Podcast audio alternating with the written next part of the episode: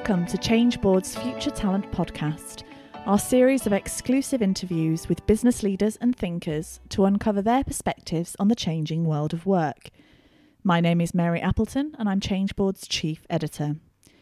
You can subscribe to this podcast and listen to all of our previous episodes by visiting iTunes, SoundCloud, or Stitcher. Just search Changeboard Future Talent Podcast.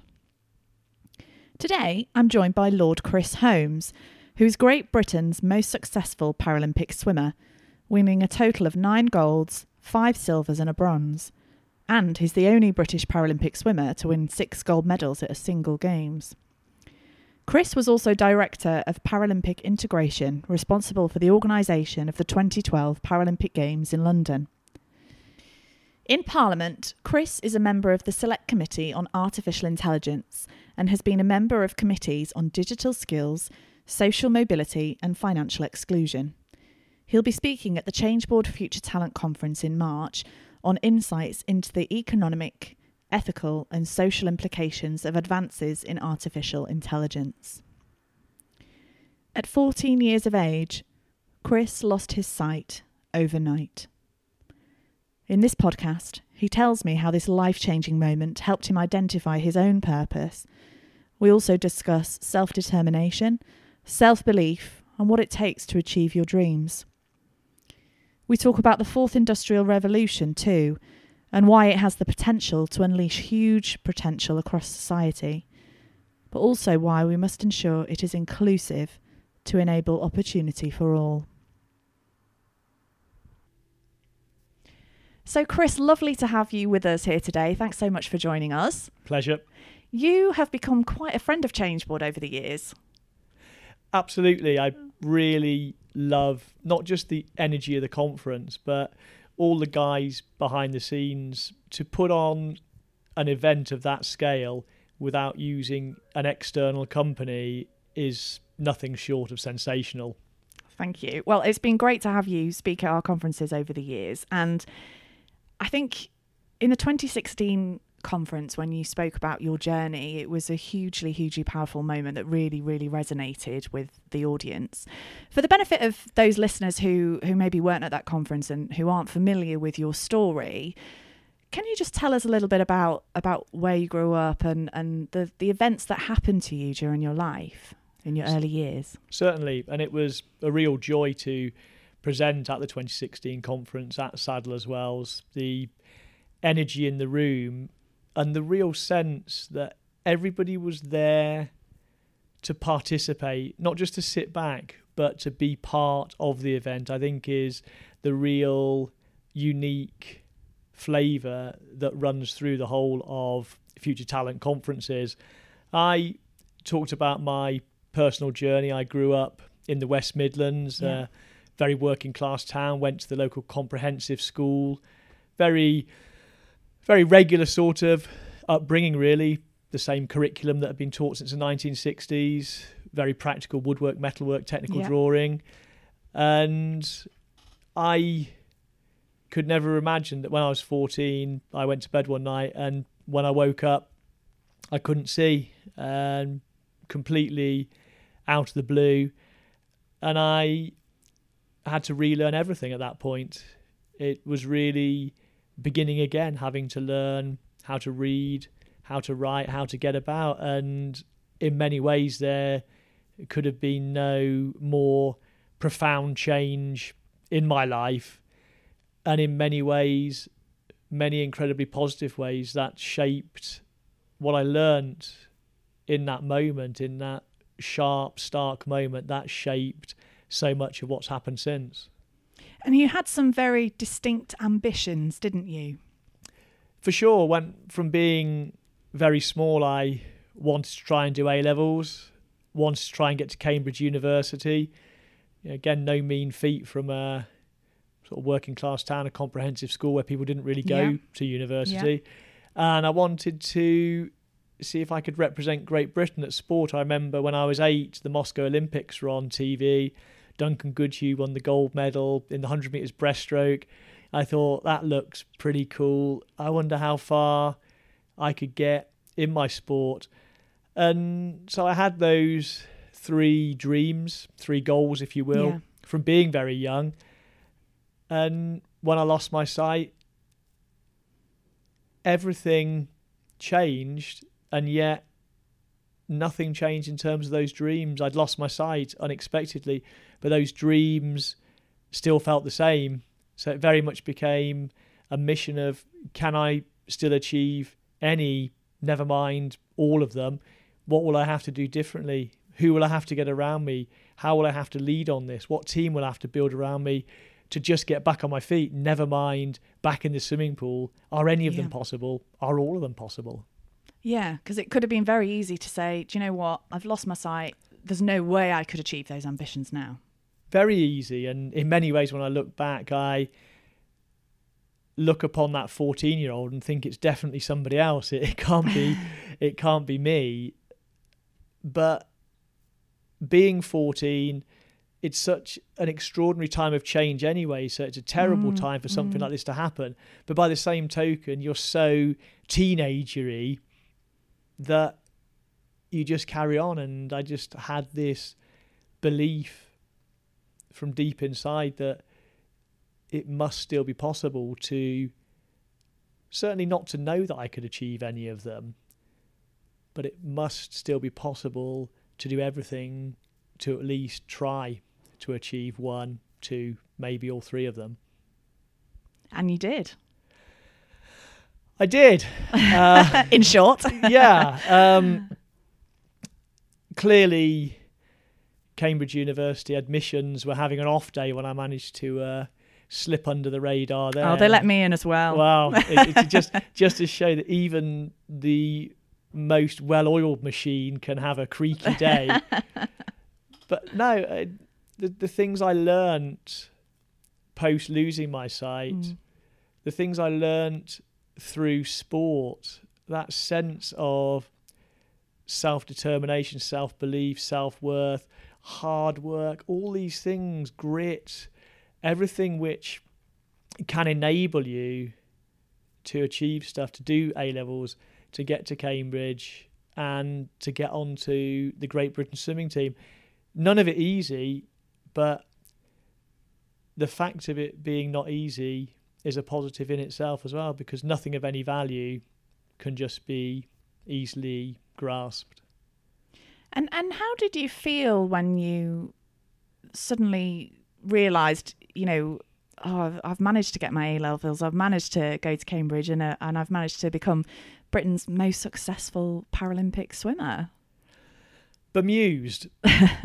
and I certainly go through the whole of my life so far and feel it regularly a sense that at any moment someone is going to tap me on the shoulder and say the social experiment's over now get back to the factory. And I'll take that when it happens it'll be fair enough. I I have a a complete sense of surprise delight, wonderment, bemusement that I've been so not lucky, I've been so incredibly fortunate to achieve what I've been fortunate enough to achieve with A levels, university, Great Britain swimming team, becoming a lawyer, now being in, in the House of Lords Mm. and it's so much down to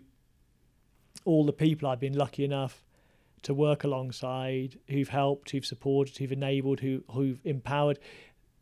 No such thing as individual achievement. There's only shared success. And you've talked about, you know, a lot of a lot of your life seem to seems to have been characterized by kind of overcoming hurdles. Um, after you retired from sport, you then went on to be part of the team to win the London 2012 Olympics and Paralympic Games, which in itself had some challenges. For sure, when we started the bid in 2002, Yeah. nobody gave us a chance. It was Paris. Paris were going to have the games in mm. 2012. We had a completely negative British press. We had a largely skeptical, understandably perhaps, but a largely skeptical British public. Yeah. People were thinking, why would we waste time and money on putting together a bid? But a small team of us believed that maybe, just maybe, with the right vision, mission, strategy, and plan, sticking to it, making it truly British, not trying to copy a previous games, not trying to do something which isn't authentically British and deliverable. If we stuck to that vision and mission, maybe, just maybe, we could win that bid in 2005. Again, no guarantees, no certainties at all, but maybe, just maybe, and it was worth very much at that stage committing to and getting after that possibility. Absolutely, and we ended up with it, and it was a fantastic, fantastic games.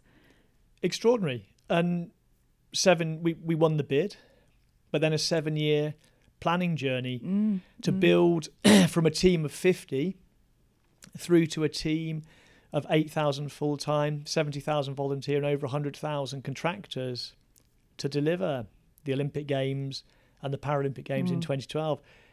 The hardest work I've ever done in my life, not just in terms of the hours and the work, but in terms of quite rightly feeling that emotional pressure on our shoulders, the weight of the nation's expectations, one moment in time we couldn't say what a great games London 2013 was.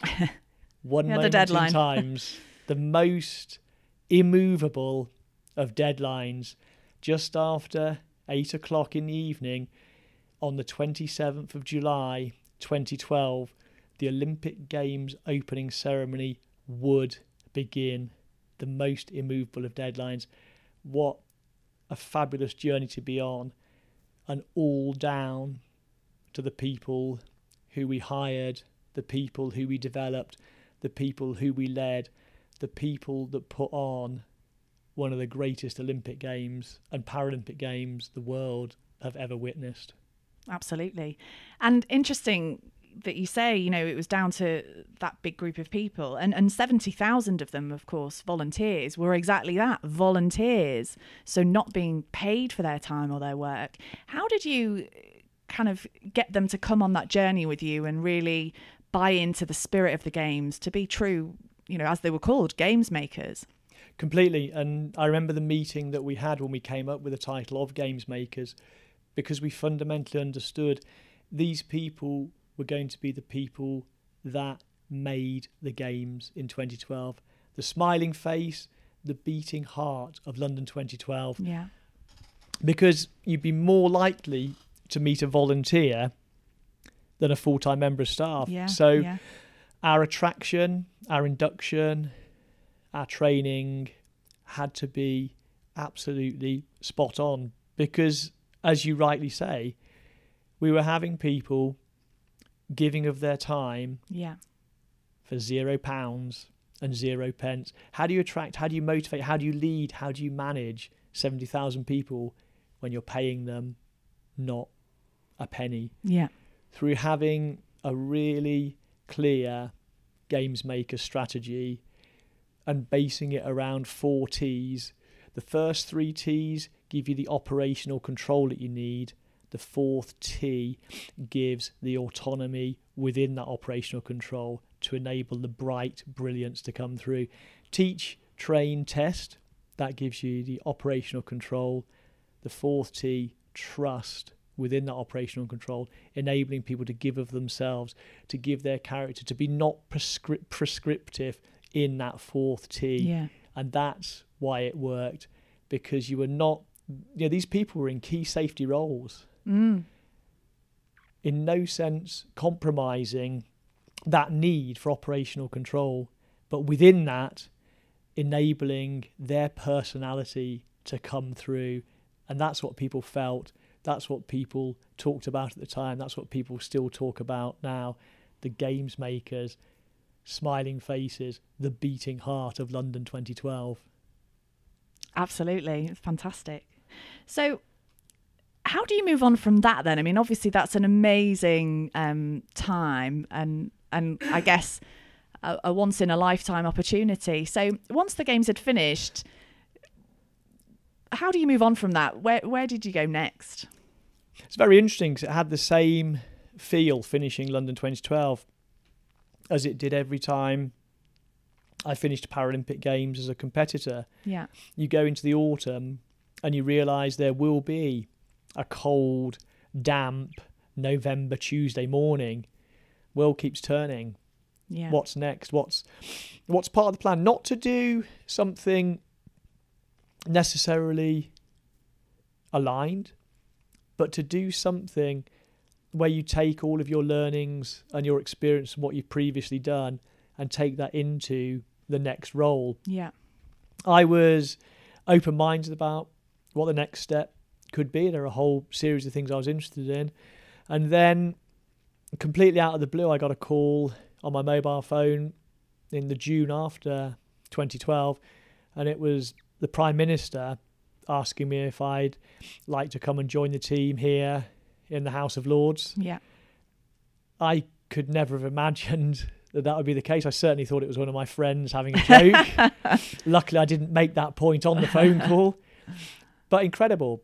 Another extraordinarily fortunate opportunity to carry Mm. on so many of the themes and the threads that have run through all of my life, and certainly Yeah. so many of the themes and threads that we brought to life in the summer of 2012 to carry them on as part of the legislature in Parliament. An extraordinary opportunity for a working class kid Yeah. from the Midlands. It's why I come every day. It's why I really want to get stuck in. It's the most welcoming place I've ever been. People from all parties welcome you. They want you to be here, get stuck in, get involved, work hard, try and make a difference, and have some fun. If you do that, you're so welcome.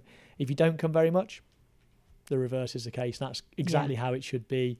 So, to have got involved with a whole series of themes, many of which relate to the conference and the whole purpose of Changeboard and the whole sort of future talent Yeah. movement, really.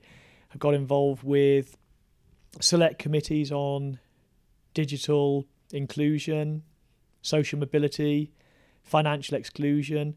Currently, I'm on the select committee on artificial intelligence Yes. Yeah. got involved in parliamentary groups on the fourth industrial revolution I vice chair of the fintech assistive tech uh, parliamentary groups so so much of what i'm trying to achieve in parliament is threaded around this sense of unleashing empowering enabling talent through those two most golden of threads of innovation and inclusion.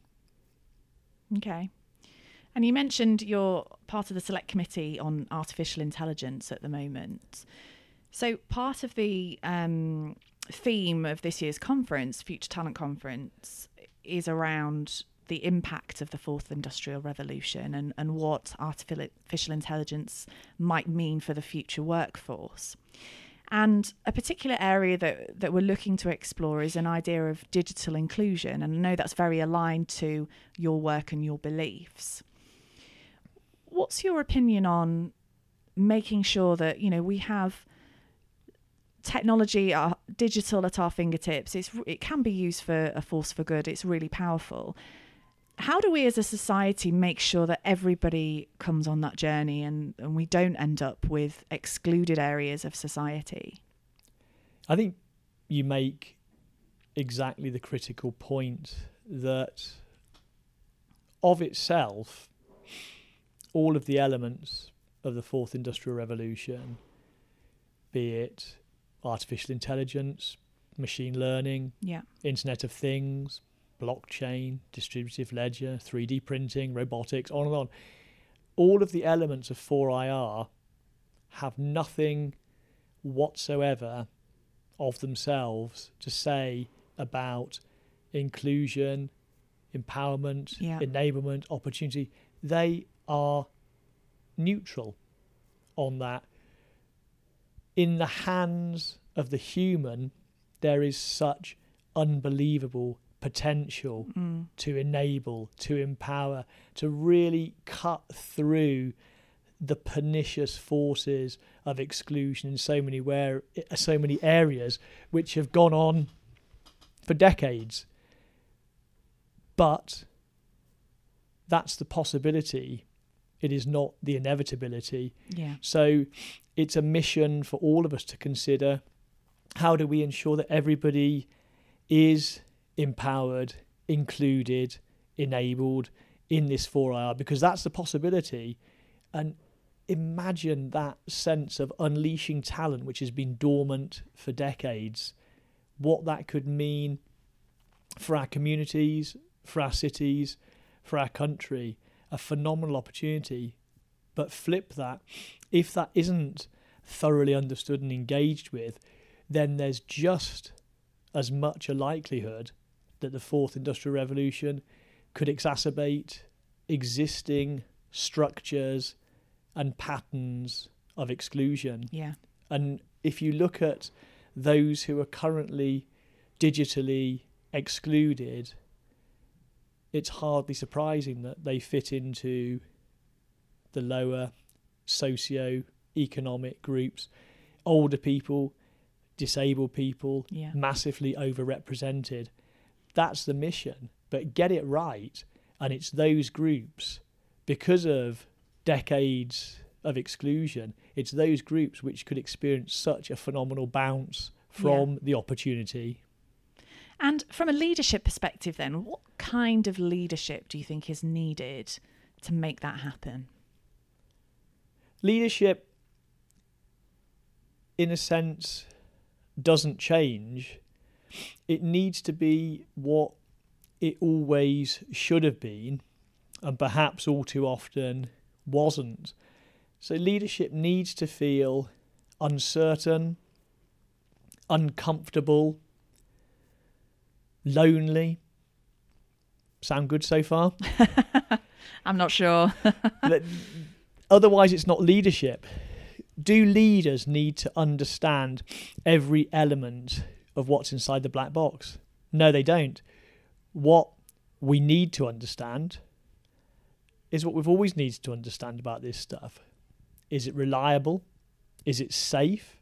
Is it consistent?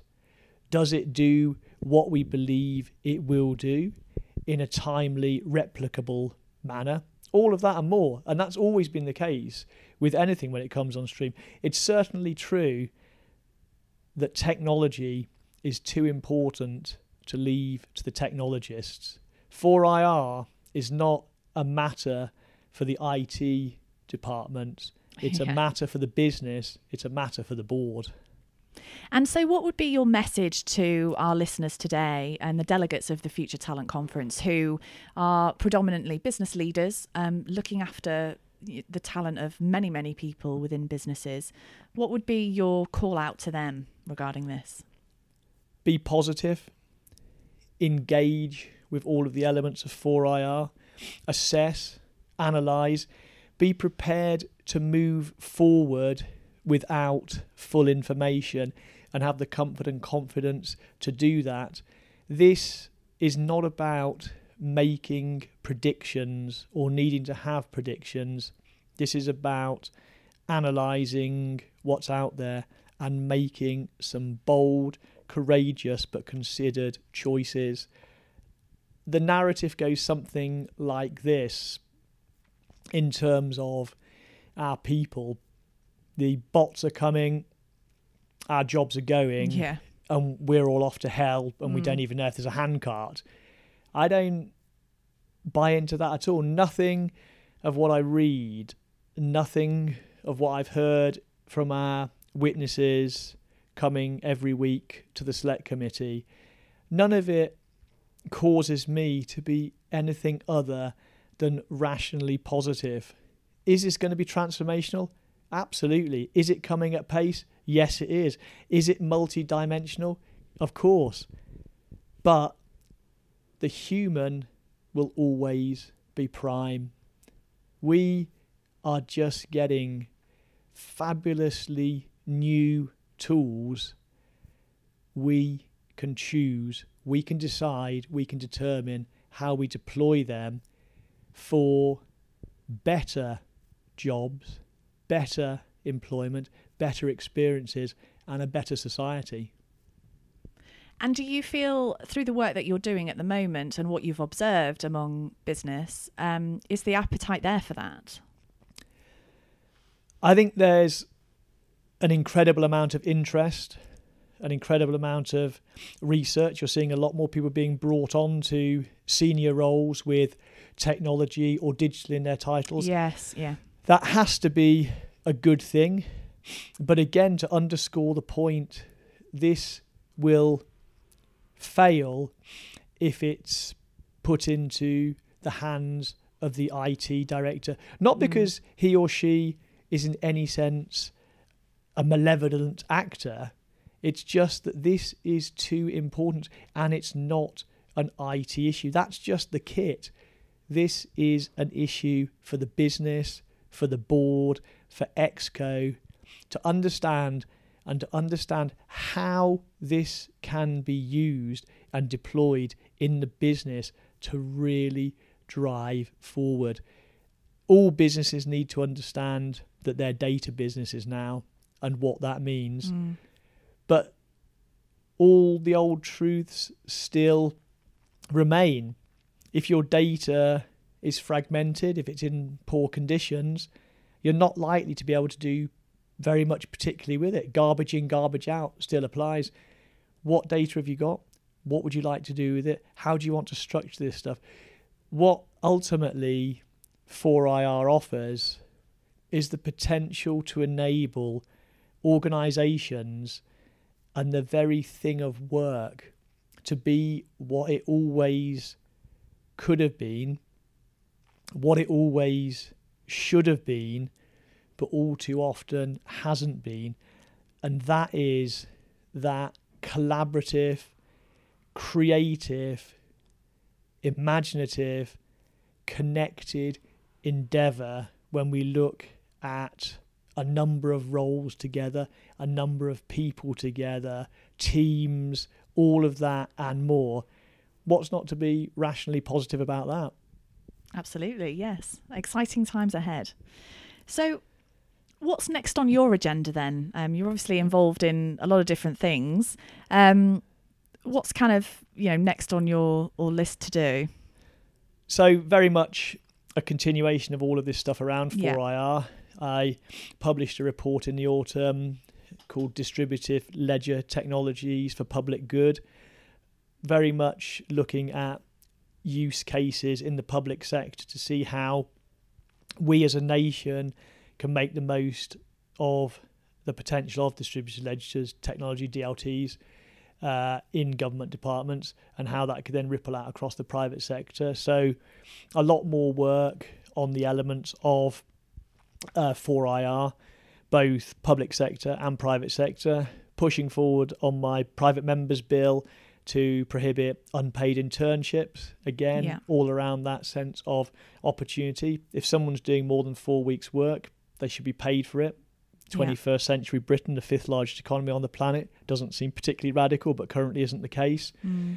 Um, carrying on very much around all of the themes of social mobility, both in the work I do inside Parliament and beyond, and really looking to drive all these themes of innovation and inclusion and what this means for individuals, how we look harder, how we look farther for the talent, and how we enable people to, in many ways, massively reimagine what talent is and where they can go and find it, because that is what will be required for any organisation and for any society if we're going to prosper and really move forward in a transformative way.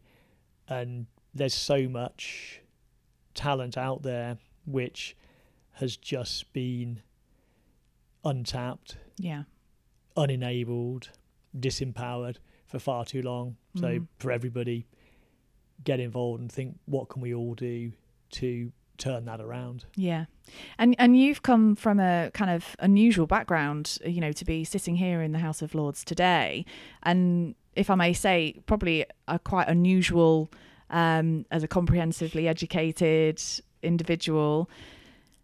Do you think we're moving to, towards a more inclusive society where social mobility is much more prevalent, or do you still think there's a lot of work to do around that?